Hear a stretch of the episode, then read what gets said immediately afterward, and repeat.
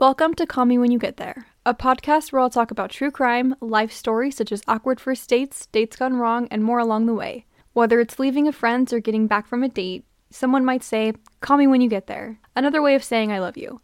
I'm here to tell you the stories with happy, awkward, unfortunate, and tragic endings.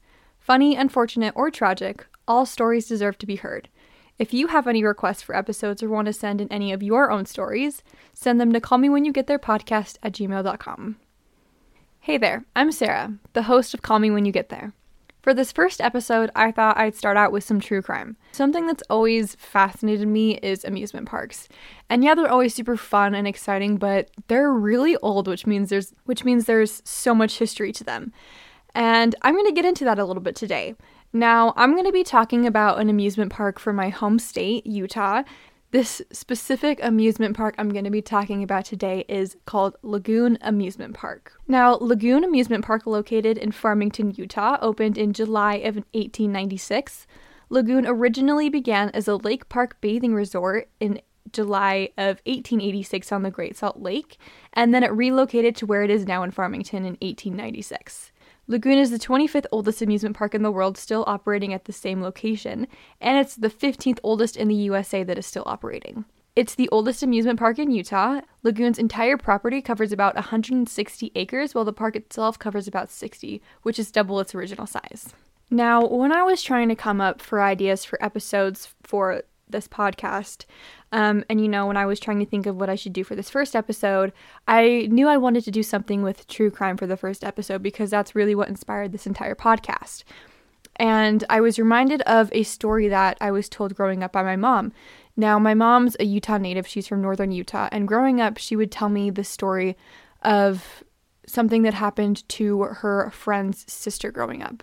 I'm going to be getting into that story a little bit later, but that's kind of what really that's really kind of what gave me the idea into doing this episode.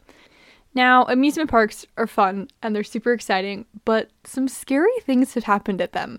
And if you really do your research on some of them, you can find out that a lot of people have died at them. And at Lagoon specifically, I was shocked when I found out how many people had died at them. And um, I'm going to get into a few of the unfortunate accidents that have happened at Lagoon here and get into some detail. I'm from Utah, so I grew up going to this amusement park. So I would go on all the rides when I was younger, things like that. So I'm very familiar with this amusement park. I so when I did do research on this episode and I found out these things, I made me want to never ever go back there again.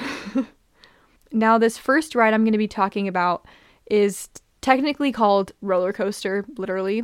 But growing up, everyone called it the white roller coaster, the wooden roller coaster, the white wooden roller coaster, any of those things. Because in the earlier days, it was literally white and wooden, so it made sense.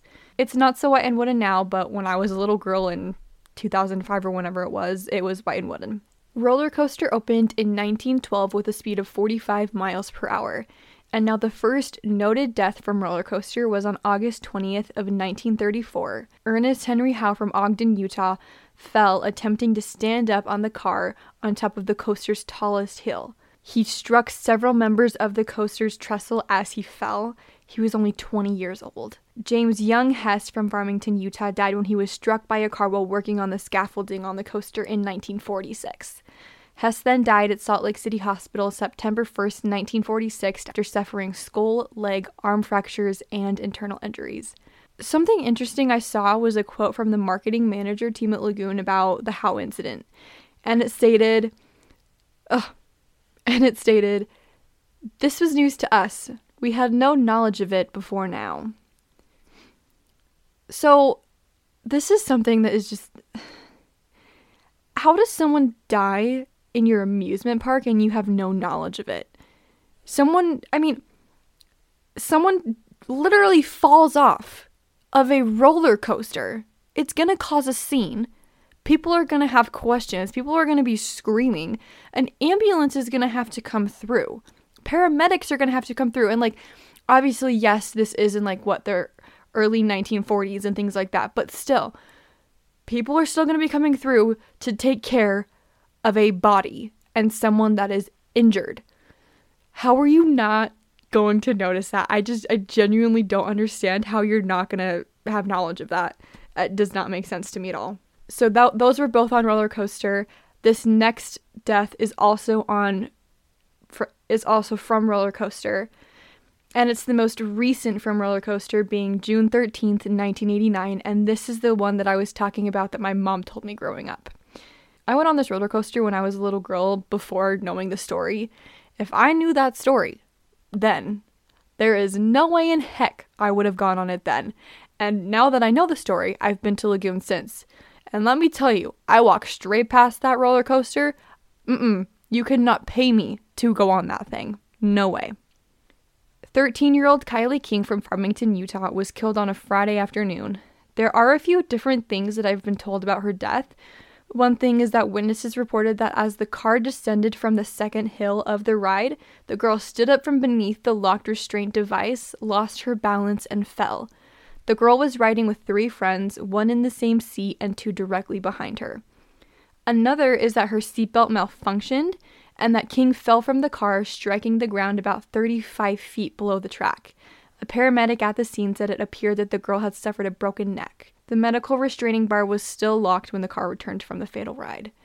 Now, that was what I was told growing up is that the seatbelt had malfunctioned. She hadn't been trying to stand up or anything, but that her seatbelt had malfunctioned and that she had fallen out of the ride because of that. But then it's also confusing because it says that the medical the restraining bar was still locked when the car returned. Um, but then if you go ahead and you look back on Ernest Howe, he fell from the second highest hill of the ride. And I'm pretty sure that Kilee King also fell from one of the highest hills as well. So it's a little suspicious if it was a seatbelt malfunction, but the mechanical restraining bar was still locked when the car returned. I don't know. That's a little suspicious to me. Okay, so this next little thing kind of kind of bugged me a little bit. According to a June 29th story in the Deseret News, the Farmington police detective who investigated the incident from the death of the teenage girl said, "It was a fluke combination of her physique, actions, and the law of physics." King was a slim, 5 foot 3 girl, tall, who weighed about 71 pounds. In effect, it was a quirk of physics combined with what the girl did and her height and weight. Now, if you break it down logically, yes, it it would make sense that things would happen, but just the way it says that the fluke combination with physique and physics it just it kind of irks me a little bit. I don't know. It just there's something about that that really irks me about the way that it's stated. Her friends were right behind her, and one of them was next to her when this happened. So they're going to have a better idea of what happened, and I'm assuming that they were the ones, they're the witnesses who told the story. And, you know, obviously, obviously, when like stories get told on and on and on and on, things get changed. But um, my mom was more of a direct source. So there's just, there's a couple different statements that have been stated here and it's just interesting how they're kind of different. They're just basically two completely different statements. I also read that the entire time that Lagoon's been open and running that there have been 16 total deaths at Lagoon. And that's including like incidents not involving any of the rides such as like heart attacks and things like that.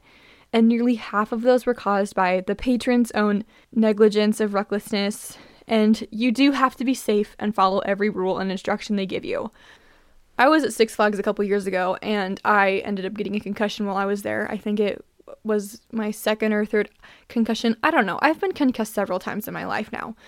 But when I was there, I was on the ride, I believe it was called X2, and it's one where the seats swing while you're on the ride. And I was on the very end at the right. There is a part of the ride where it kind of swings you down and then like you just quickly swing back up.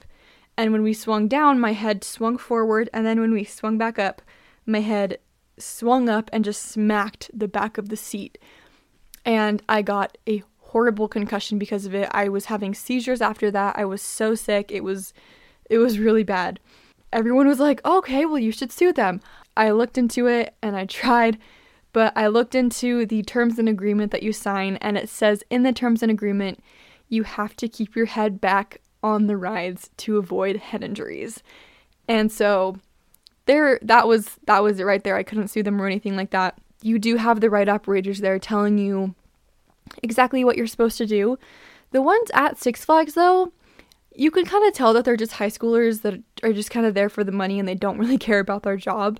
I couldn't even understand anything that they were saying over the little walkie-talkies anyways, but always read the signs around you, listen to what the ride operators are saying because they are there to keep you safe. They're there for a reason. Another death that happened in the same year, 1989, was the tragedy of Ryan Beckstead on Puff the Little Fire Dragon. And ugh, Puff the Little Fire Dragon, even just the name breaks my heart saying it. It opened April 27th of 1985 and it had a max speed of 16 miles per hour and a max height of 11 feet. The ride duration was approximately 50 seconds, so not really a lot to the ride. It was really a ride for kids. Ryan was just six years old when he passed away on what I believe was May 7th, 1989. I couldn't find an exact date, but um, according to like news articles and what I could find, I believe that was the date that it was. One statement read that apparently Ryan worked free from two locked restraining devices and then stood up as the ride was leaving the station. He fell out of the car and was climbing back up onto the tracks when the ride returning to the station struck him. Dick Andrew, the marketing and public relations director, stated that it's a children's ride, a type of roller coaster. And he also said it, it, travels at a high speed and it's not a turbulent ride by any means. The track isn't long and it comes back into the station pretty quickly. This all happened very fast. Another statement said that the young boy thought the ride was over and attempted to get out. The train had gone past the usual stopping point, putting some cars beyond the unloading area, and the operator asked if everyone wanted to ride again. The operator started the ride, and the boy tried to get back into his seat, but fell down below the track as they went back up the incline. He was struck by the front of the train as he attempted to climb back up through the track. In this first statement, it says that his parents were not around during the ride. However, in the second statement, it said that eyewitness accounts said that Ryan's father tried to save his son. I mean, obviously, this entire thing is just breaking my heart, but this next part really just tore at my heartstrings. The ride operator at the time was 18 years old. She was a female, and it was her first summer working at Lagoon, and it was her first weekend on the job. Parents were nearby screaming at the operator to stop the ride, and the operator tried to put on the brakes, but it was too late. She was on the phone screaming, I killed a little boy, and collapsed to the ground. I couldn't find if it was 911 that she dialed, but I'm assuming it was that, or either that she called someone else at Lagoon management. Ryan's mother then started saying, quote, You killed my baby, oh God, my little boy. Just thinking of going to an amusement park for a fun day out, and then the next thing you know, you're on the phone with 911 screaming out for your little boy is just agonizing and heartbreaking. Like, I'm not a mom. I don't have kids. Um, but I absolutely adore kids. I love kids. I, I can't wait to be a mom one day. And I just, I cannot even imagine the pain that the parents must have felt. And I cannot even imagine the guilt that the operator must have felt. No criminal charges were filed on the operator or on Lagoon. The ride was tested and everything seemed to be in working order. Ryan just wanted to get off the ride when the worst possible thing could happen happened. I feel like I need a little breather after that one. Um, I guess I'll tell you a little story about other rides at Lagoon, I guess. My favorite ride from Lagoon when I was growing up was this little haunted house ride that you could go on. It was super small. It's kind of like, I guess, the version of Disney's Haunted Mansion in a way. Um, you got in this little cart and you drove. It was basically like you kind of just rode through this little haunted house kind of thing. And I loved it. And that was, I guess, the early signs of me loving horror movies and all those kind of things because I I love horror movies and the horror genre and everything like that. But it was always so fun and I always had to convince all my friends to go on it with me. But it was always super fun. And I know that Lagoon has um I think it's I want to say it's called like Frightmares or something in October or something. I'm not really sure what it's called. I've never been actually. Um, but I really need to go at some point. But again, amusement park prices have gone up dramatically. So, do I really want to spend the money? I don't know. Lagoon's Ferris wheel also in all of the seats, you can spin the seats as you're going on the Ferris wheel. I remember hating that as a kid because anyone I would ever go on the Ferris wheel with would always spin it when I just wanted to sit and enjoy the ride.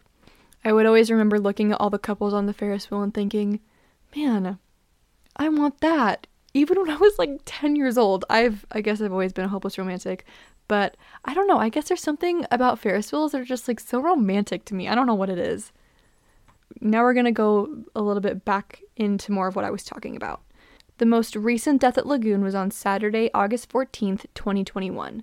Now, this particular ride is called the Sky Ride. It's basically like a mini ski lift you could ride that goes across the park. Now, there's still not a lot of information about about about what. Okay, I just I'm not American anymore, I guess. There's still not much information. There's still not a ton of information about this case because it is still recent that this happened. Um, but it was reported that dispatch received multiple 911 calls this Saturday evening about a man falling from the skyride. Someone who was riding across from him filmed him hanging and said that at first she thought he was some kind of stuntman or gymnast. The man hung there still and calm and didn't put any effort to get back up into the seat. He ended up falling 50 feet and he was flown to the University of Utah Hospital in critical condition and died from his injuries. It was stated that they believed this was not intentional. Now, when this did happen, I was looking at the news articles and everything when it happened, and the video of what had happened was all over the place. And it doesn't actually show the man falling. Um, thank goodness it does not. It just shows him hanging there, and it's it was it was horrifying, honestly. I I don't know why I watched it back then. I with what this world is and who we are, I guess we're to watch anything like that nowadays, but the man was hanging there and he wasn't he wasn't struggling, he wasn't anxious, he wasn't trying to get back up onto the seat. He didn't even like it didn't seem that he feared for his life. He was just still and calm. It was it was just it was so eerie. I can't imagine what it was like for the people around them to watch that happen. I can't imagine the pain that the family went through and is still going through from his death. The family wants to keep the man's identity private, which is absolutely understandable. Um, I just hope that they are able to feel at more comfort and at peace now. All of these accidents that I've talked about were so unfortunate and and everyone's lives was taken way too soon, and they deserve to have so much more time on this earth. It's so tragic the way things happened. I think listening to true crime, my my state of self awareness has increased.